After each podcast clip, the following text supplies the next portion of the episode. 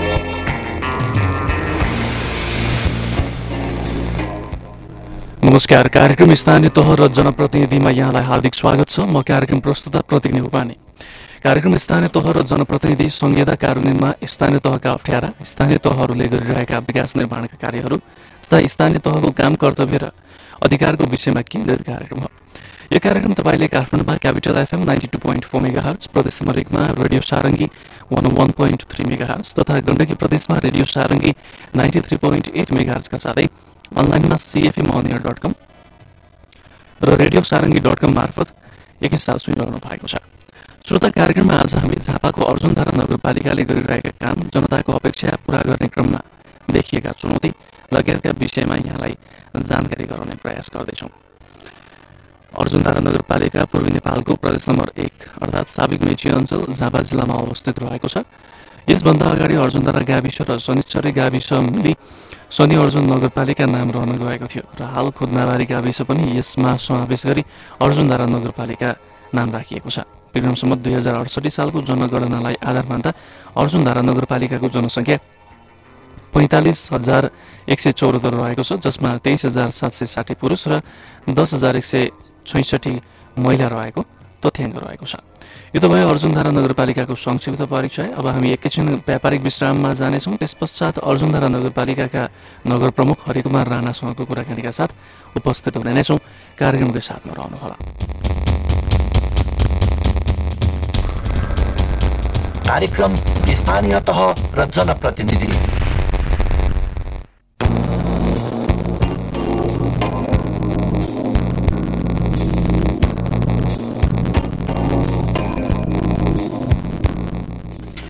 यो छोटो व्यापारिक विश्रामपछि पुनः स्वागत छ। तपाईँ यति बेला काठमाडौँमा Capital FM ninety two point four mega hertz प्रदेश नम्बर एकमा radio Sarangi one one point three mega hertz तथा गण्डकी प्रदेशमा radio Sarangi ninety three point eight mega हर्चका साथै अनलाइनमा सिएफएम अनियर डट कम र रेडियो सारङ्गी डट कम मार्फत एकैसाथ कार्यक्रम स्थानीय तह र जनप्रतिनिधि सुनिरहनु भएको छ। कार्यक्रममा आज हामी अर्जुनधारा झापाको अर्जुनधारा नगरपालिकाले गरिरहेका काम जनताको अपेक्षा पुरा गर्ने क्रममा देखिएका चुनौती लगायतका विषयमा यहाँलाई जानकारी दिने प्रयास गर्दैछौँ। विशेष गरी अर्जुनधारा नगरपालिका झापाको पर्यटकीय दृष्टिकोणले पनि महत्त्वपूर्ण नगरपालिकाको रूपमा लिन सक्छौँ हामी। झापाको अर्जुनधारा नगरपालिका स्थित सुखानी शहीद स्मृति पार्क तथा झापाकै पूर्वको पशुपतिनाथले चिनिने झापाको अर्जुनधारा जलेश्वर धामको पनि महत्त्व व्यापक रहेको छ। सुखानी शहीद स्मृति पार्क झापाको महत्त्वपूर्ण पर्यटकीय गन्तव्य हो झापा विद्रोहताका पाँचजना शहीदको प्रतिमा सहितको सो पार्कले झापाको उदयमान पर्यटकीय क्षेत्रको परिचय बनाइसकेको छ। पार्कमा मनोरञ्जनात्मक सामग्री र लोपोन्मुख जीव जन्तुको दृश्य अवलोकन समेत गर्न सकिन्छ। जङ्गलभित्र सुन्दर र आकर्षक बाटोको निर्माण पाँच शहीदहरूको मूर्ति ठुलो पोखरीभित्र बोटिङ आकर्षक काठको पुल रहेको सालबारी आन्तरिक तथा बाह्य पर्यटकको रोजाइ पनि बन्न थालेको छ। यसै क्रममा यति बेला हामीसँग प्रत्यक्ष टेलिफोन सम्पर्कमा अर्जुनधारा नगरपालिकाका नगर प्रमुख हरिक कुमार राणा जोडिसक्नु भएको छ। उहाँलाई स्वागत गरौँ। हरिकुमार राणाज्यू कार्यक्रममा स्वागत छ। धन्यवाद नमस्कार।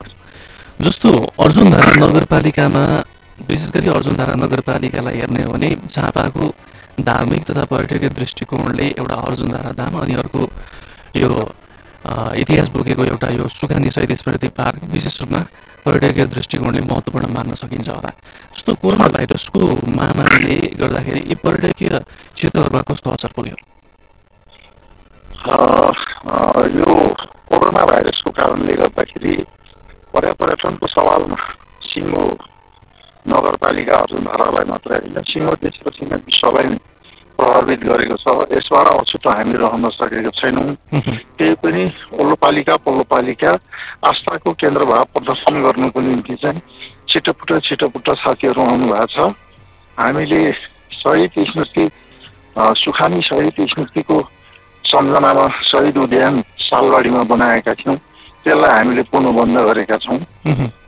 हाम्रो अर्जुनधारा जलेश्वर धाम चाहिँ हिन्दूहरूको अन्तस्करणको आस्थाको रूपमा प्रतिस्थापित हुँदै गइरहेको जुन परिसर थियो मन्दिर धाम थियो त्यसलाई पनि हामीले बन्द गरेका छौँ।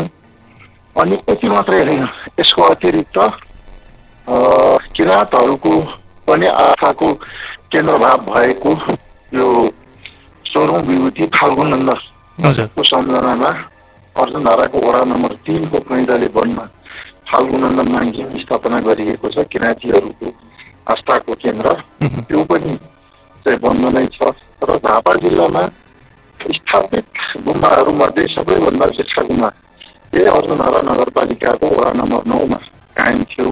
त्यसलाई पनि हामीले बन्द गरेको छौँ। प्र- प्रभाव अत्यन्त चाहिँ जटिल ढङ्गले परेको कुरा म निवेदन गर्न चाहन्छु। त्यही पनि आफ्नो आस्थालाई आधार मानेर साथीहरू चाहिँ परिवारको हिसाबले छिटफुट छिटफुट पातलोसम्मले चाहिँ आउने गर्नुभएको छ। त्यसलाई पुरै नियन्त्रण गर्न चाहिँ सकिएको छैन जस्तो तपाईँहरूले पनि विभिन्न परियोजनाहरू विभिन्न आयोजनाहरूलाई चाहिँ नगरको एउटा प्राथमिकताको रूपमा राखेर चाहिँ आयोजनाहरू अगाडि बढि बढाइरहनु भएको थियो होला विकास निर्माणका कुराहरू गरिरहनु भएको थियो होला।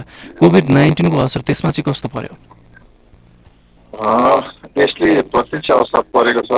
हामीले शनिश्चरी बजार झापा जिल्लाको सबैभन्दा पुराना बजारहरूमध्येको एक बजार हो।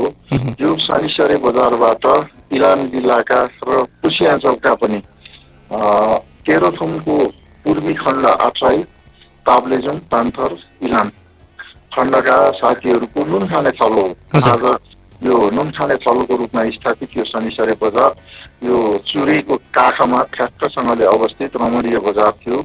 यो बजारलाई सौन्दर्यीकरण गर्नुको निम्ति हामीले जुन सञ्चालन गर्न अगाडि लागि लागिराखेको थियौँ यसलाई चाहिँ बहुवर्षीय योजनाको साथमा। यसलाई पनि केही असर गरेको छ। त्यसको अतिरिक्त हामीले पूर्वाधारमा खास गरिकन चाहिँ बनाइने गरिएका बाटाहरू पुलहरू र विपदको निम्ति हामीले अगाडि बढाइएका हाम्रो नगरपालिकाबाट दस बाह्रवटा चाहिँ खहरे खोलाहरू बढ्ने गरेको छ। त्यसलाई व्यवस्थापन गर्नुको निम्ति कतै चेक ड्याम मान्ने त्यसलाई कतै इरिगेसन गर्ने कतै चाहिँ स्परहरू कस्ने यो कार्यक्रमहरू पूर्वाधारको कामहरूलाई पनि असर गरेको छ। विद्यालयहरूलाई पनि समय अनुकूल चाहिँ सुधार गर्दै त्यसमा चाहिँ शिक्षालाई सारा नागरिकको पहुँचमा पुर्याउन सक्ने र यो निशुल्क पनि राम्रो शिक्षा गुणस्तरीय शिक्षा प्रदान गर्न सकिने गरीको योजना बनाएका थियौँ। त्यसलाई पनि केही असर पुर्याएको छ स्वास्थ्य क्षेत्रको सवालमा पनि हामीसँग साबीको तिनवटा गाविसमा हिजो रहेको स्वास्थ्य उपचार केन्द्र र शनिश्चरीमा चाहिँ यो प्राथमिक स्वास्थ्य केन्द्र थियो। त्यो तिनवटा उपचार केन्द्रलाई कायम राख्दै बाँकी रहेको वडाहरूमा चाहिँ हामीले चाहिँ खोप केन्द्रहरू र स्वास्थ्य सहरी केन्द्रको विस्तार गर्दै अगाडि बढाइरहेका यसलाई पनि केही असन्तुलन गरेको छ। शनिश्चरीमा शनिश्चरी आयुर्वेद औषधालयको नाममा रहेको एउटा पुरानो आयुर्वेद औषधालय थियो यसलाई पनि व्यवस्थित गर्दै अगाडि बढाउने दिशातिर लागेका थियौँ यसमा चाहिँ खास गरिकन चाहिँ यो फिजियोथेरापी मार्फत प्यारालाइसिस भएका रोगीहरूलाई चाहिँ नयाँ फेरि सामर्थ्य प्रदान गर्ने खालको योजनाहरूलाई चाहिँ विकास गर्दै थियौँ यो चाहिँ प्रत्यक्ष चाहिँ डक्टर र बिरामीहरूको बिचमा चाहिँ सम्पर्क हुने भएकोले गर्दाखेरि यसलाई पनि असर पर्न गएको छ। हजुर। यसको अतिरिक्त हामीले चाहिँ नगरपालिका कृषिमा आधारित भएको हुँदाखेरि कृषि उपज र उत्पादन अनि पशु पक्षीहरूको समुचित व्यवस्थापन गर्दै लिएर जाने सवालमा चाहिँ स्रोतको कारणले केही असन्तुलन भएको छ। तर कार्यक्रमको हिसाबले चाहिँ किसान साथीहरूलाई चाहिँ उत्साहित प्रोत्साहित गरेर यसलाई अगाडि बढाउँदै लाने दिशातिर चाहिँ हामी छौँ। हामीसँग भएको सीमित स्रोत साधनलाई अधिकतम जनताहरूको पनि साथ सहयोग लिएर चाहिँ यसलाई व्यवस्थित गर्दै अगाडि बढाएर जाने सवालमा अर्जुन नगरपालिका उत्साहवर्धक ढङ्गबाट नगरवासीहरूलाई चाहिँ साथ सहयोग समर्थन जुटाएर अगाडि बढ्ने क्रममा चाहिँ साह्रै पछाडि परेको जस्तो चाहिँ लागेको छैन साथीहरूको पूर्ण साथ सहयोग समर्थन रहेको छ नगरले लिएको अख्तियार गरेको नीति कार्यक्रमलाई सफल पार्नको निम्ति उत्साहजनक ढङ्गबाट चाहिँ उहाँहरूले योगदान पुर्याइराख्नु भएको कुरा पनि जानकारी जस्तो जस्तो यति बेला यो विशेष गरी विद्यालयहरूमा पनि यो कोभिड नाइन्टिनको ठुलो असर पुगेको छ जस्तो शिक्षण सिकाइका कुराहरू ठप्प छन्। अहिले शिक्षण सिकाइका कुराहरू कसरी सञ्चालन गरिरहनु भएको छ?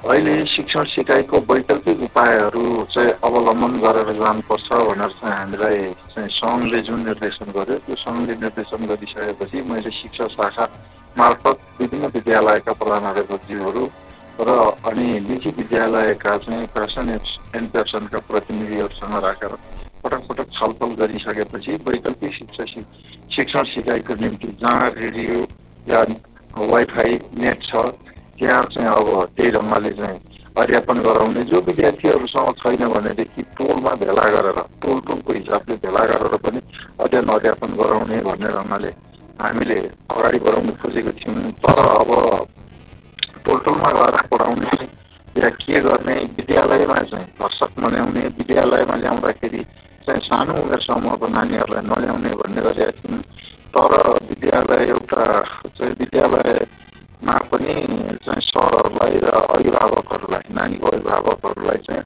पोजिटिभ सङ्क्रमण भएको बुझिसकेपछि अब यसलाई चाहिँ नियन्त्रण गरेर जानुपर्ने हो कि अस्थायी रूपमा पाँच सात दिन दस दिनसम्म भन्ने खालको योजना चाहिँ बनाउन लागिरहेछौँ। तर नजिकै आउन लागिराखेको नेपालीहरूको महान चाडको कारणले गर्दा केही दिन नियन्त्रण पनि होला कि भन्ने लाग्छ। फेरि अर्कोतिर महान चाड मान्नको निम्ति चाहिँ विभिन्न मुलुकमा रहनुभएको काठमाडौँमा रहनुभएको र काठमाडौँ अत्यन्त सङ्क्रमणको जोखिममा छ भन्ने चाहिँ विभिन्न माध्यम मिडिया माध्यमबाट सुनिएको कारणले गर्दा उहाँहरू फर्केर आउँदा झन् भयावह स्थिति हुने हो कि भन्ने एकदम अनमनस्क स्थितिमा किन कर्तव्य विमुड भएर चाहिँ अगाडि बढिराखेको कुरा एकदम अन्यल र स्पष्टसँगले चाहिँ अगाडि बढ्न नसकिराखिएको चाहिँ यो प्राविधिक समस्या चाहिँ उत्पन्न भएको कुरा म निवेदन गर्न चाहन्छु। जस्तो जस्तो तपाईँले अलिकति कुरा छुनु पनि भयो जस्तो काठमाडौँ उपत्यका कोरोना भाइरस सङ्क्रमणको उच्च जोखिममा छ। जोखिममा के भन्ने? अब यो सङ्क्रमण दर उच्चै छैन।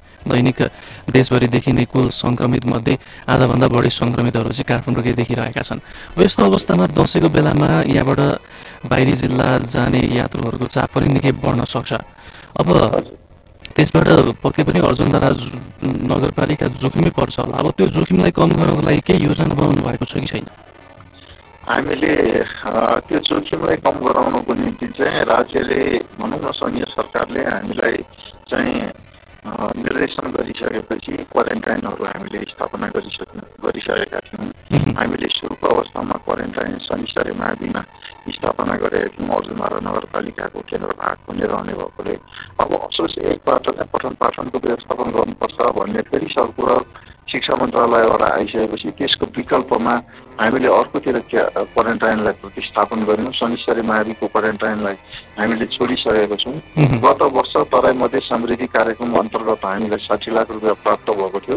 त्यसमा नगरपालिकाले दस लाख रुपियाँ राखेर सत्तरी लाखमा चाहिँ पन्ध्र परिवार चाहिँ अटाउन सक्ने जो घरबारविहीन हुनुहुन्छ उहाँहरूलाई राख्ने भनेर अर्जुनधाराको वडा नम्बर तिनको हेलेनीको जोसिमल भन्ने ठाउँमा हामीले पन्ध्र परिवार बस्ने गरी प्रत्येक परिवारलाई तिनवटा कोठा दुईवटा कोठा चाहिँ एउटा कोठा दुईवटा कोठा सुत्ने एउटा कोठा चाहिँ भान्सा बनाउने भनेर चाहिँ हामीले त्यसरी निर्माण गरेको छौँ।